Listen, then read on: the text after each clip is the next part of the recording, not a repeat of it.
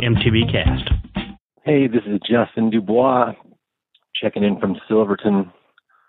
Day one. Pretty knackered. It was a wet one out there, and I've had issues with my tire all day long, so I think I got to put a tube in and keep on trucking. It's really my only option to try and get to Buena Vista and maybe in a bike shop up. fun day. A lot of fun dudes around. I rode in a good crew and ended up pushing on. It took me almost 20 hours to get to Silverton. So if that speaks to the conditions out there, I think every racer probably knows what I'm talking about. It was soggy out there, a little muddy. Good luck, everybody, and we'll see you in Denver.